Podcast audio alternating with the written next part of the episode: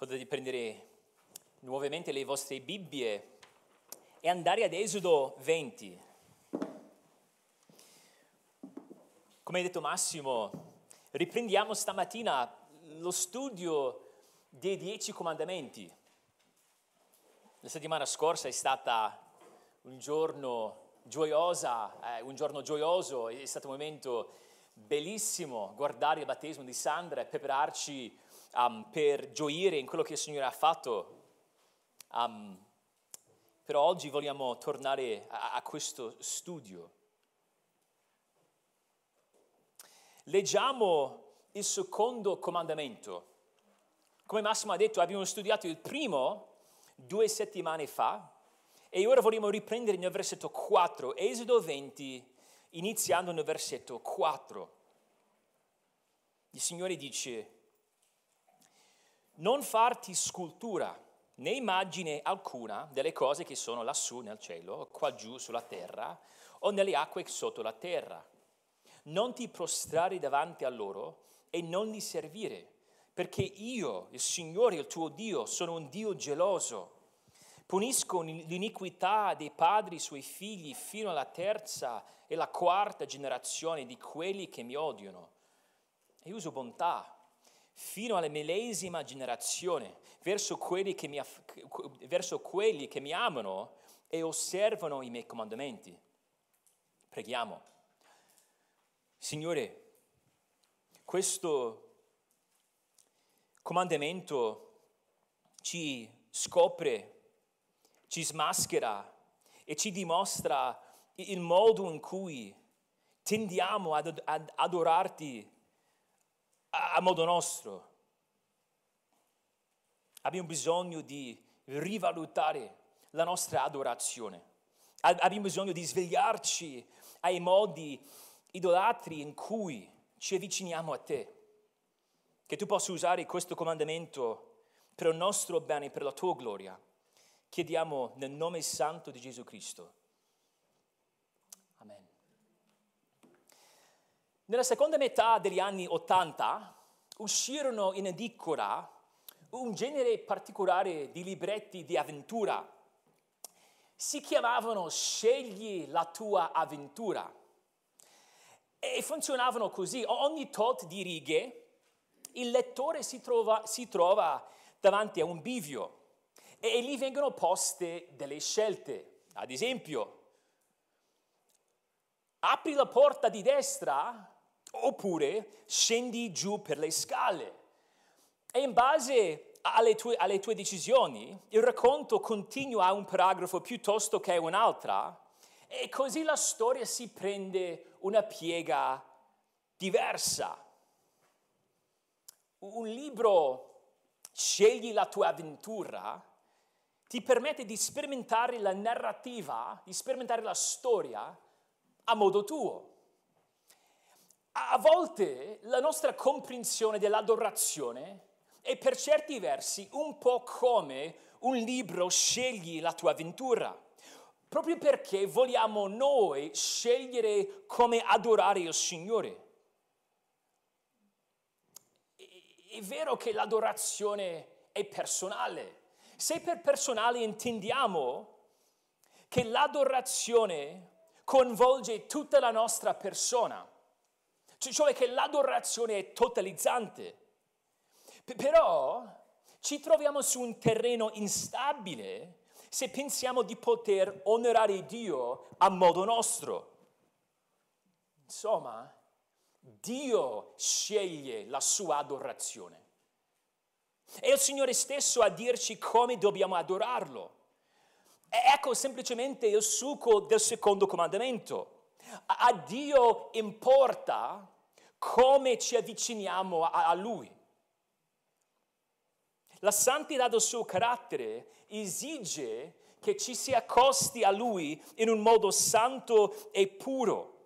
Dio non può dire sì, sono l'unico vero Dio, però potete adorarmi come volete.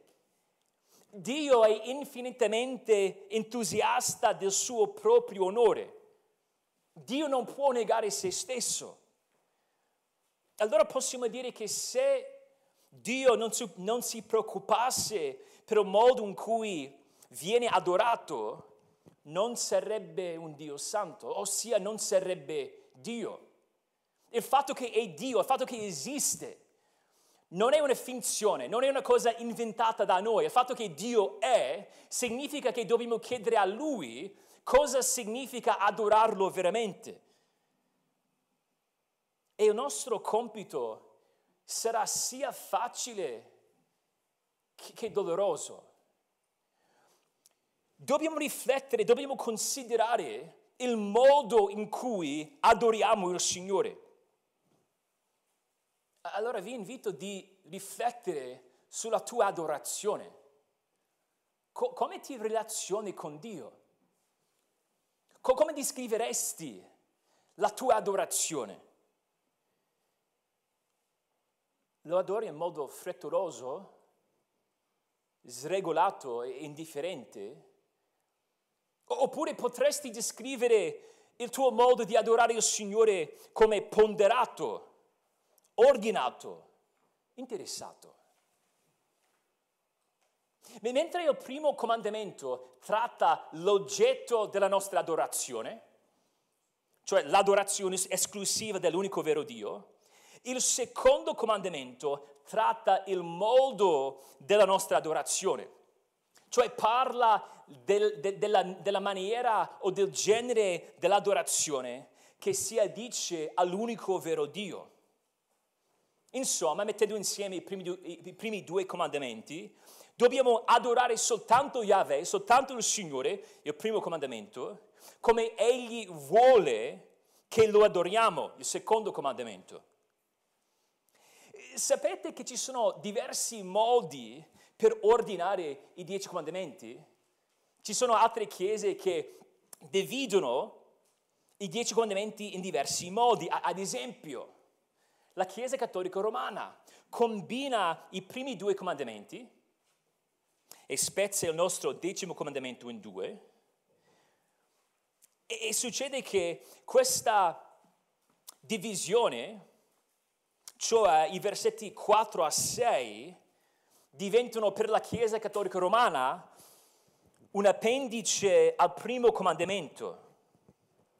Infatti è interessante notare che nel catechismo della Chiesa Cattolica Romana si dedica sol- soltanto quattro paragrafi a quello che chiamiamo noi il secondo comandamento M- mentre ne dedica 44 a quello che consideriamo noi il primo comandamento.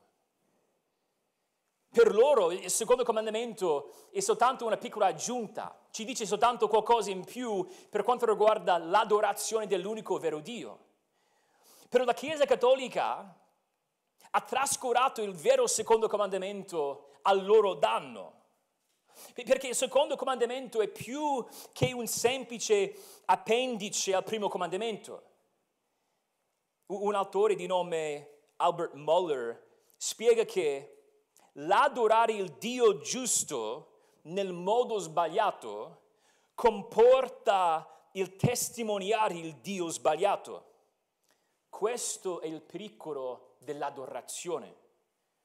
In altre parole, è, poss- è possibile avere il Dio giusto o dire di avere il Dio giusto, di confessare il Dio giusto, rinnegandolo con i fatti del nostro culto. Dobbiamo avere il Dio giusto, primo comandamento, e dobbiamo avvicinarci a Lui in un modo che gli è gradito. E infatti voglio farvi vedere tre principi dell'adorazione che è gradita al Signore. Tre principi dell'adorazione che è gradita al Signore. Il primo principio, addizione all'adorazione e sottrazione dalla gloria di Dio. Faccio un po' di matematica, so che piace a tutti. Addizione all'adorazione e sottrazione dalla gloria di Dio. Ora, quando si tratta di una festa, è assolutamente vero il detto, più siamo, meglio è. Però più è peggio nell'adorazione se quel più va oltre ciò che è scritto. Quando si tratta dell'adorazione, l'addizione comporta la sottrazione, perché quando si aggiunge a ciò che Dio rivela di se stesso, si detrae dal carattere di Dio. In altre parole, unire elementi contrari alla parola di Dio all'adorazione di Dio comporta sempre un oscuramento della sua gloria. Insomma, il secondo comandamento vieta due cose. Vieta la creazione di qualsiasi scultura o immagine di Dio, nel versetto 4. Poi nei versetti seguenti, iniziando nel versetto 4, 5, vieta l'uso di qualsiasi scultura o qualsiasi immagine nell'adorazione. Ogni cosa che noi possiamo costruire è in radicale contraddizione con la natura perfetta di Dio. Nessuna nostra creazione è adeguata ad aiutarci ad adorare Dio, perché Dio ci ha creato. Ecco perché se guardate il versetto 4 c'è questa proibizione assoluta, né immagine alcuna. E poi se ci fossero dubbi, Mosè ci spiega che parliamo di cose create in ogni sfera, lassù, qua giù, sotto la terra. Non possiamo creare né scultura né immagini di qualsiasi tipo per favorire o per aiutarci nell'adorazione del nostro Dio. Perché usando queste aggiunte non facciamo altro che rubare Dio della sua gloria. La differenza tra Israele e le altre nazioni non era soltanto il loro monoteismo, la differenza tra Israele e le, altre, e le altre nazioni stava anche nella differenza um, nel, nel, loro modo, nella, nella maniera nella quale adoravano il loro Dio.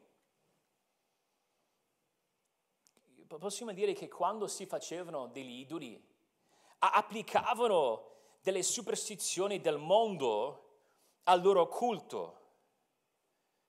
E, e troviamo che a, a volte gli israeliti avevano il Dio giusto, ma si accostavano a questo Dio giusto nel modo sbagliato. Sicuramente l'esempio per eccellenza di, di, di, di un tale situazione si trova in Esodo 32. E vogliamo arrivare ad Esodo 32, però prima andate ad Esodo 25. Esodo 25 ci dice nel versetto 18 che Mosè rimase sul monte Sinai 40 giorni e 40 notti. E vediamo che lì nel versetto, um, nel versetto um, 17 che i figli di Israele videro de, del fuoco 25-17, ai figli di Israele la gloria del Signore appariva come un fuoco divorante sulla cima del monte. Però, me- mentre si vedeva questo fuoco, o benché vedessero questo fuoco, gli israeliti si stancavano di aspettare il ritorno di Mosè. Noi abbiamo letto 25, 17, 18 poi um, questi, questi, testi, ah, scusatemi, 24, 24, 17, 18, 24, 17, 18 parlano del fatto che Mosè è lì sul monte per 40 giorni e 40 notti. Poi i capitoli 25 a 31 raccontano quello che il Signore disse a Mosè mentre era sul monte. Poi arriviamo al capitolo 32 e scopriamo di nuovo, mentre c'era questa nuvola di gloria, il fuoco divorante, e sembra che gli israeliti potessero vedere ancora questa realtà in cima de- de- della montagna, loro si stancavano di attendere il ritorno di Mosè. Dio era lì e parlava con Mosè e spiegava a lui come gli israeliti dovevano costruire il tabernacolo per poter vivere in comunione con l'unico vero Dio. E invece di aspettare queste sue istruzioni, co- cosa facevano? Leggiamo i primi tre versetti del capitolo 32. Il popolo vide che Mosè tardava a scendere dal monte. Allora si radunò intorno ad Aaronne e gli disse, facci un Dio che vada davanti a noi, poiché quel Mosè, l'uomo che ci ha fatti uscire dal paese d'Egitto, non sappiamo che fine abbia fatto. E Aaronne rispose loro, staccate gli anelli d'oro che sono agli orecchi delle vostre mogli, dei vostri figli e delle vostre figlie, e portatemeli. E tutto il popolo si staccò dagli orecchi gli anelli d'oro e li portò ad Aaronne.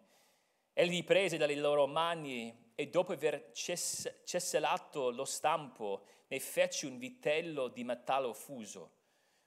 E, que- e quelli dissero, O Israele, questo è il tuo Dio che ti ha fatto uscire dal paese di Egitto. E quello che dice nel versetto 4, proprio alla fine, è affascinante. Perché di solito quando pensiamo all'idolatria, pensiamo all'aggiungere altri dei all'unico vero Dio. Ne abbiamo parlato nel primo comandamento. Però vediamo che l'idolatria si concretizza anche quando adoriamo il Dio giusto nel modo sbagliato. Co- cosa disse Aaronne? Disse, ecco il Signore, chi è il Signore? Yahweh il Dio che si è rivelato, pugno ardente, salvataggio o salvezza dalla schiavitù in Egitto. Però adoravano Dio nel modo sbagliato. Infatti vediamo nel versetto 7 che il popolo si era corrotto.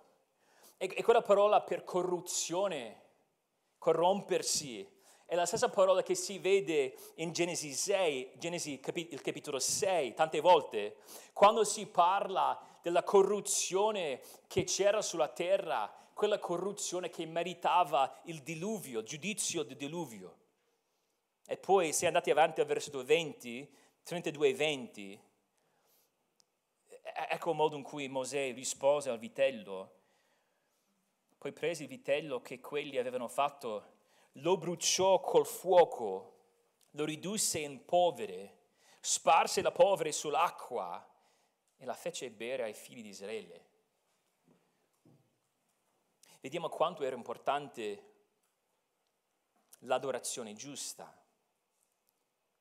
Andate a Salmi 106. Salmi 106 ci aiuta moltissimo perché commenta quell'episodio.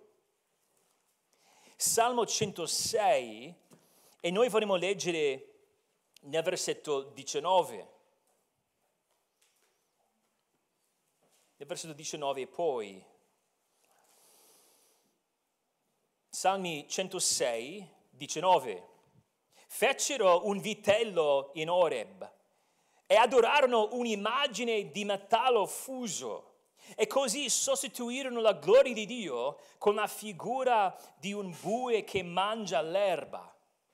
Dimenticarono Dio, loro Salvatore, che aveva fatto cose grandi in Egitto. Vediamo nel versetto 20 il, il vero problema. Hanno mutato, cioè, cioè hanno sostituito la gloria di Dio per che cosa? Un'immagine di un bue, di un bue che fa cosa? Mangia l'erba. E infatti la lettera possiamo tradurre nel versetto 20 con la frase la gloria di Dio. In realtà la lettera sarebbe la loro gloria, la loro gloria. Era la gloria di Israele in che senso? La, la, gloria appartiene a Dio, però la gloria che il popolo di Dio doveva manifestare, dimostrare al mondo, era la gloria dell'unico vero Dio e, unendosi o attaccandosi a questo idolo, hanno perso così facendo l'opportunità di vivere con il Dio glorioso e così di dimostrare la sua gloria agli altri.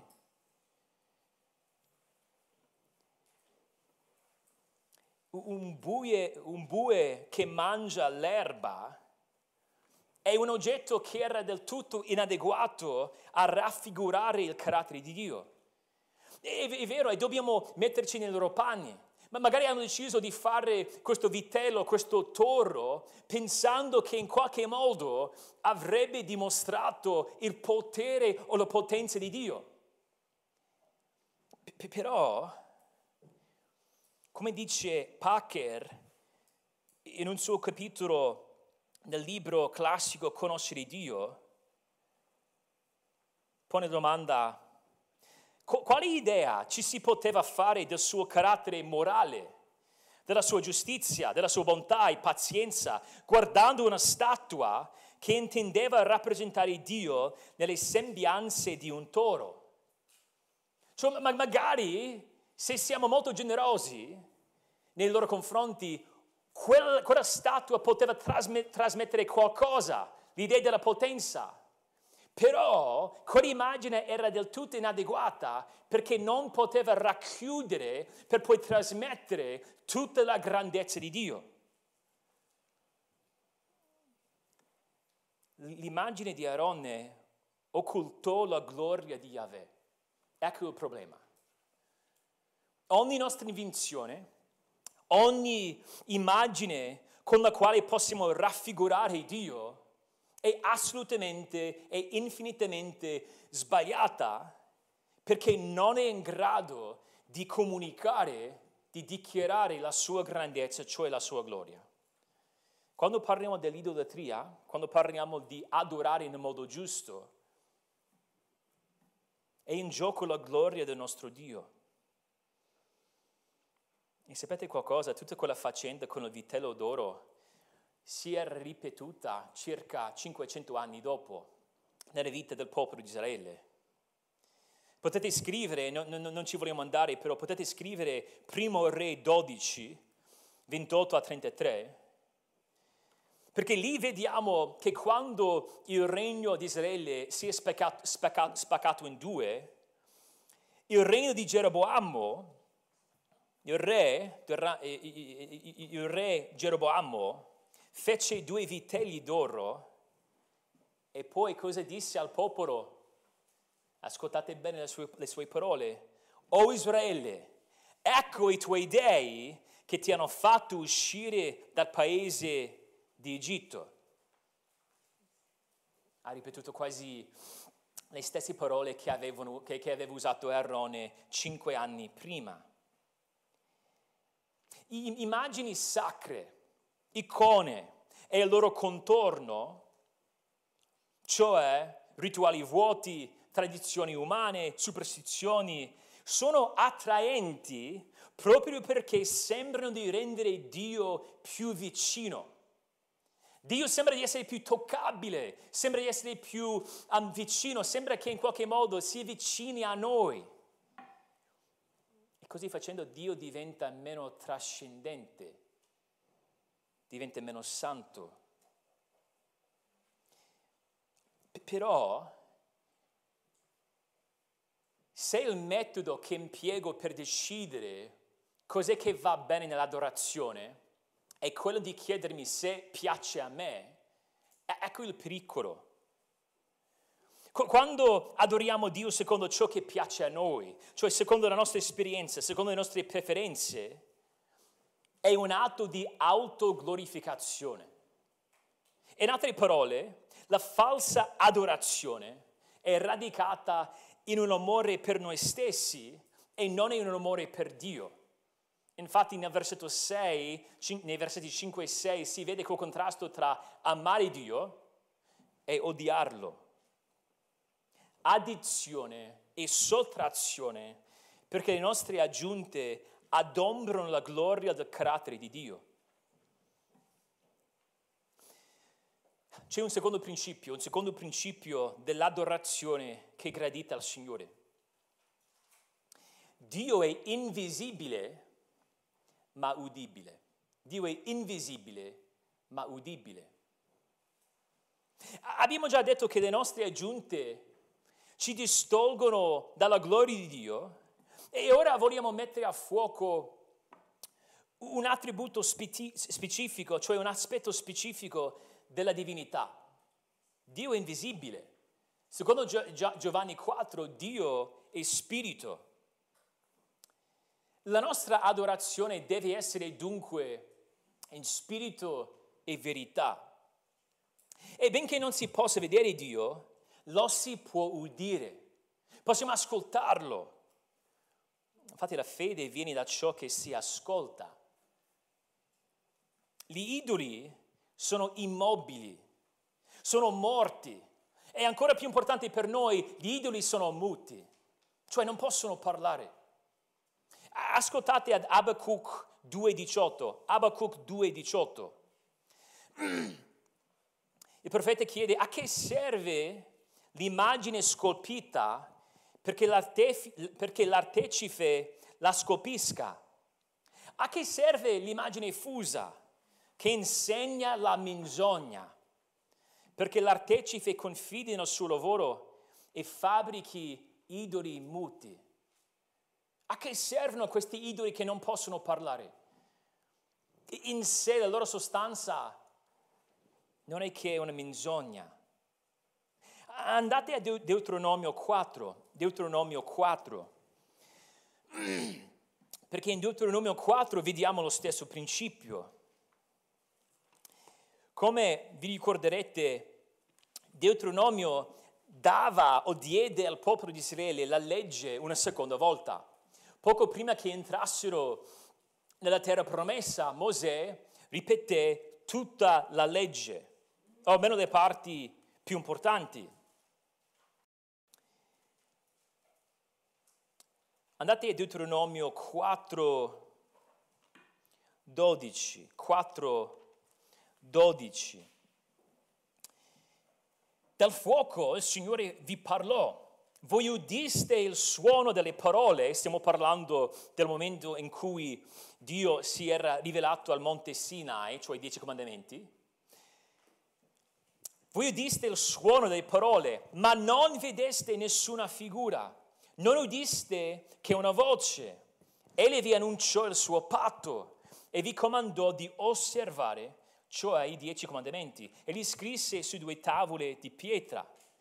Il Signore aveva parlato, non si era rivelato in nessun modo visibile. Ha deciso apposta, per un motivo specifico, di non rivelarsi in quel momento sotto forma visibile. E poi se guardate i versetti 15 e 16, c'è un legame tra il modo in cui il Signore si rivelò con un divieto di fare sculture e rappresentazioni. Il versetto 15, siccome non vedeste nessuna figura il giorno che il Signore vi parlò in ore dal fuoco, badate bene a voi stessi, affinché non vi corrompiate e non vi facciate qualche scultura la rappresentazione di qualche idolo, la figura di un uomo, di una donna, e va avanti. Non potevano farsi un'immagine di questo Dio perché va contro al modo in cui Dio decise di manifestarsi, cioè di rivelarsi. Il nostro Dio è un Dio che parla. Si fa conoscere parlando. Se vogliamo conoscere chi è, dobbiamo ascoltarlo.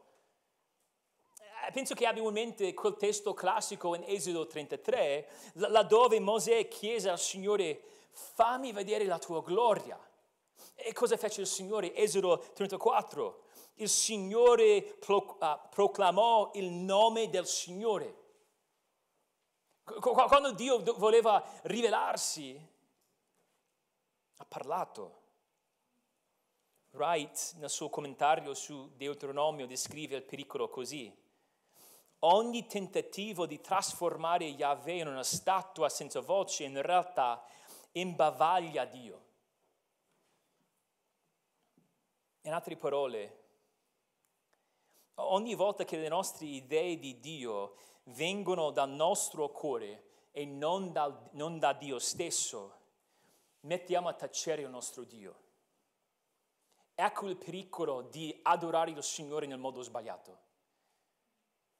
Se idiamo noi escogitiamo noi un, un'idea, un modo per avvicinarci a Dio, rischiamo di esitare Dio sostenendo di adorarlo. E se pensiamo, ma no, no, non penso che io abbia la tentazione di farmi una scultura. Questo comandamento vieta l'immaginare Dio nel modo sbagliato anche nelle nostre menti. Dobbiamo immaginare Dio come Dio si rivela nella sua parola. Ecco quello che succede a volte, e di nuovo mi appoggio su Packer in questo libro Conoscere Dio, dove dice, molto spesso sentiamo frasi del genere, mi piace pensare a Dio come il grande architetto o matematico o artista. Non mi figuro Dio come un giudice, mi piace pensarlo soltanto come un padre. Sappiamo per esperienza che conversazioni del genere preludono spesso alla negazione di qualcosa che la Bibbia ci dice intorno a Dio. Bisogna mettere bene in rilievo, dice, dice Packer, che coloro i quali si ritengono liberi di immaginare Dio come vogliono trasgrediscono il secondo comandamento. La Bibbia non mi permette mai di, di, di fare questa riflessione. Ho il Dio giusto, ecco l'importante, allora posso relazionarmi con il Dio giusto come mi pare. Posso scegliere io, va, va, va di gusto. Sì, abbiamo un rapporto personale con l'unico vero Dio, è il nostro Dio. Però quel nostro Dio è un Dio santo e perciò dobbiamo avvicinarci a Lui con attenzione. Tristemente nella storia della Chiesa le immagini erano viste come un aiuto all'adorazione di Dio.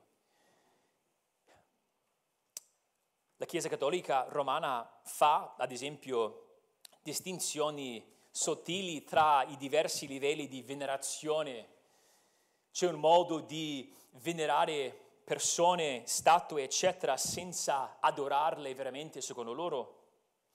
Dicono inoltre che chi venera l'immagine venera, venera la realtà di chi in essa è um, rappresentata. Però il problema è che il secondo comandamento vieta l'uso di qualsiasi immagine per portarci a Dio. E anche se qualcuno dice, come ho appena citato dal catechismo uh, della Chiesa Cattolica, io non sto adorando l'immagine in, in sé, il problema sta nel fatto che fissandomi su quell'immagine c'è sempre una rappresentazione inadeguata di Dio che mi porta a riflettere su di Lui in un modo che non si addice alla sua grandezza.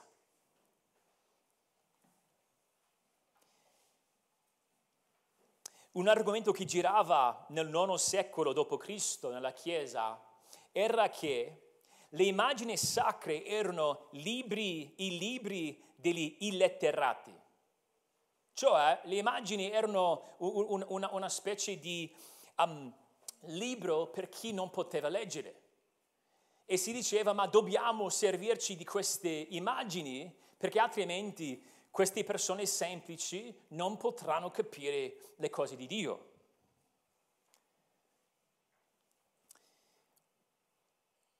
Il catechismo di Heidelberg, che fu scritto nel 1563, la sua domanda 98 chiede,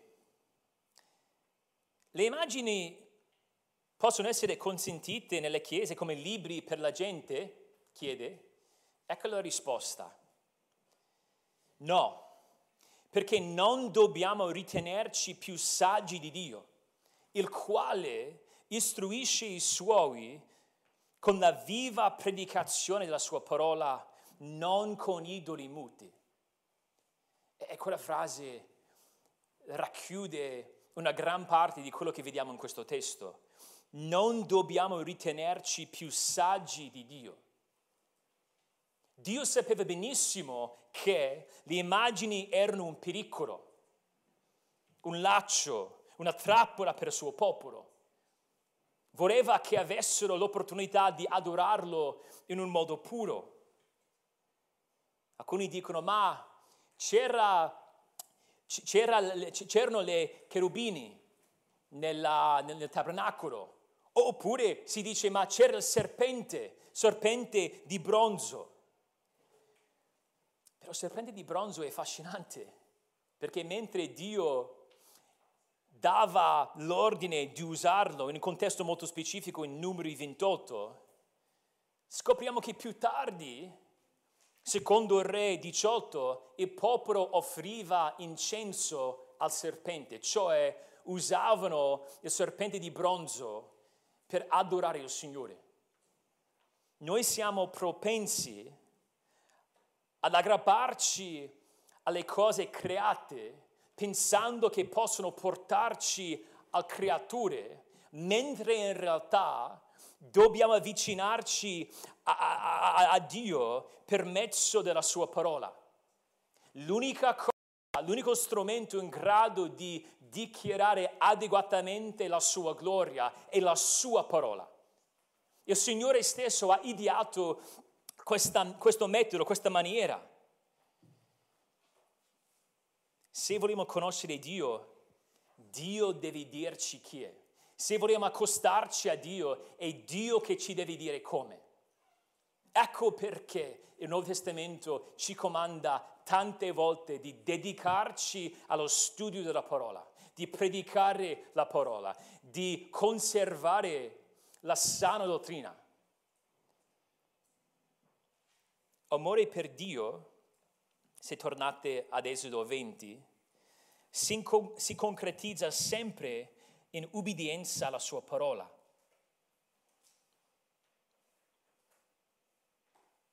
Dio è invisibile, ma udibile.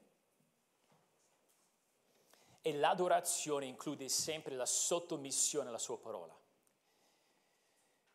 C'è un terzo principio dell'adorazione che è gradita al Signore. Dio è geloso per la sua immagine. Dio è geloso per la sua immagine. La sottolineatura della serietà del secondo comandamento spunta fuori nei versetti 5 e 6. Rileggiamoli. Ci dà il motivo perché alla fine, iniziamo nella seconda metà del versetto um, 4, uh, scusate, 5, perché io, il Signore, il tuo Dio, sono un Dio geloso. Punisco l'iniquità dei padri sui figli fino alla terza e la quarta generazione di quelli che mi odiano e uso bontà fino alla millesima generazione verso quelli che mi amano e osservano i miei comandamenti. Il Signore non può benedire gli idolatri perché è un Dio geloso. Ecco perché non possiamo permetterci di umanizzare o materializzare Dio. È pericoloso tentare il Signore con l'idolatria proprio perché è un fuoco che divora. È geloso, cioè è zelante per il suo onore. Nessuno si preoccupa per la, gloria, per la gloria e l'onore di Dio quanto Dio stesso. Ecco il perché di tutto il comandamento. Dio non accetterà nessun altro genere di adorazione. Dio non condividerà la sua gloria. E vedete l'importanza lo spessore di questo comandamento perché la natura della nostra adorazione può avere un impatto generazionale è proprio quello che si scopre nei versetti 5 e 6. Però prima di capire che cosa sta dicendo, dobbiamo capire cosa non dice, cosa non sta dicendo. Sappiamo da Ezechiele 18:20, potete scrivere Ezechiele, Ezechiele 18:20, che il figlio non pagherà per l'iniquità del padre e il padre non pagherà per l'iniquità del figlio. Cioè è un principio abbastanza semplice, ognuno dovrà rendere conto a Dio per il proprio comportamento.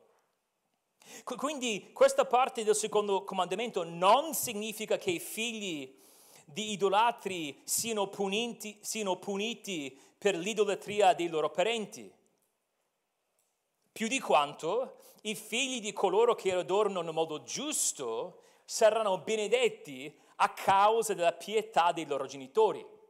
Non succede mai in nessuna parte della Bibbia. I figli possono condividere la punizione dei loro parenti solo se seguono le loro orme. Infatti è proprio quello che dice il testo. Quelli che mi odiano. Se quella generazione successiva continua nella, nella, nella, nella stessa via o um, si comporta in, un mani, in, in una maniera uguale ai, ai loro genitori, ai loro parenti, sì, ci sarà questa punizione. E nello stesso modo i figli possono condividere la bontà dei loro parenti, dei loro genitori, se seguono le loro orme, amando il Signore. Vediamo anche nel versetto 6, quelli che mi amano. Non è una formula matematica, però in questo versetto vediamo la santità del Signore il Signore non accetterà mai l'idolatria, non, non lascerà mai l'idolatra impunito. Però vediamo ancora di più la sua gioia nel benedire coloro che lo amano, nel versetto 6. Però non è una formula matematica.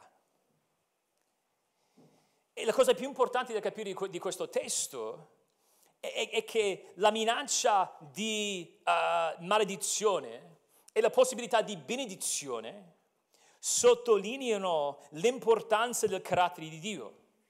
E, insomma, Dio è geloso per la sua immagine. Dio non può permettere che gli altri creino immagini di Lui perché non darà la sua gloria a un altro. Non, non può, Isaia 48, 11. E, e ci sono diversi motivi per, per cui no, non può lasciare che gli altri facciano, facciano un'immagine di lui. Dio figlio, innanzitutto, è l'immagine di Dio. Dio figlio è l'immagine perfetta di Dio. Andate a Colossesi 1:15.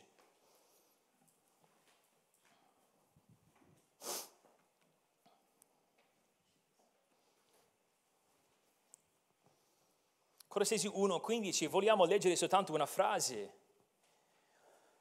Egli è l'immagine del Dio invisibile. È un testo che sta parlando della signoria di Cristo e spiega che è, immagine, è l'immagine del Dio invisibile.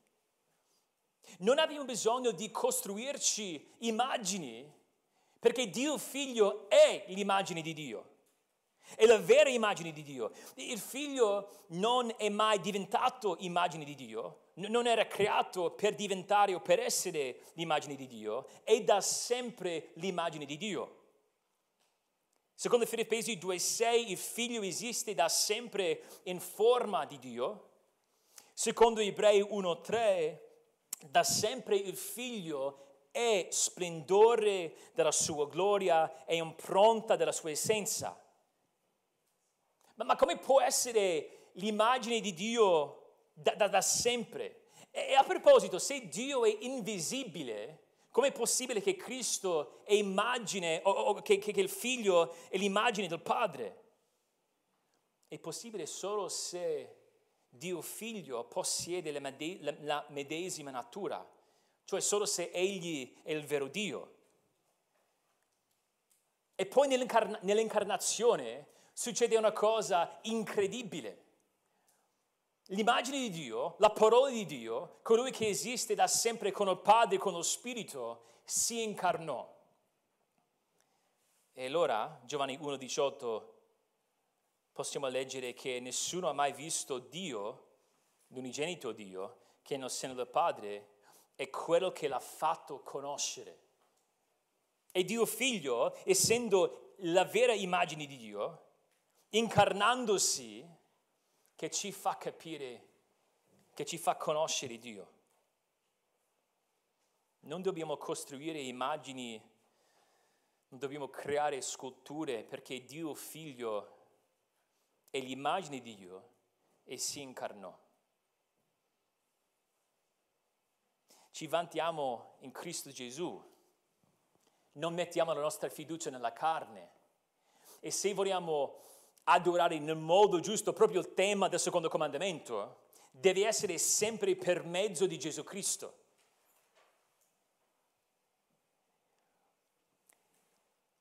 Cristo è l'immagine di Dio, da, da sempre. Cristo è l'immagine di Dio.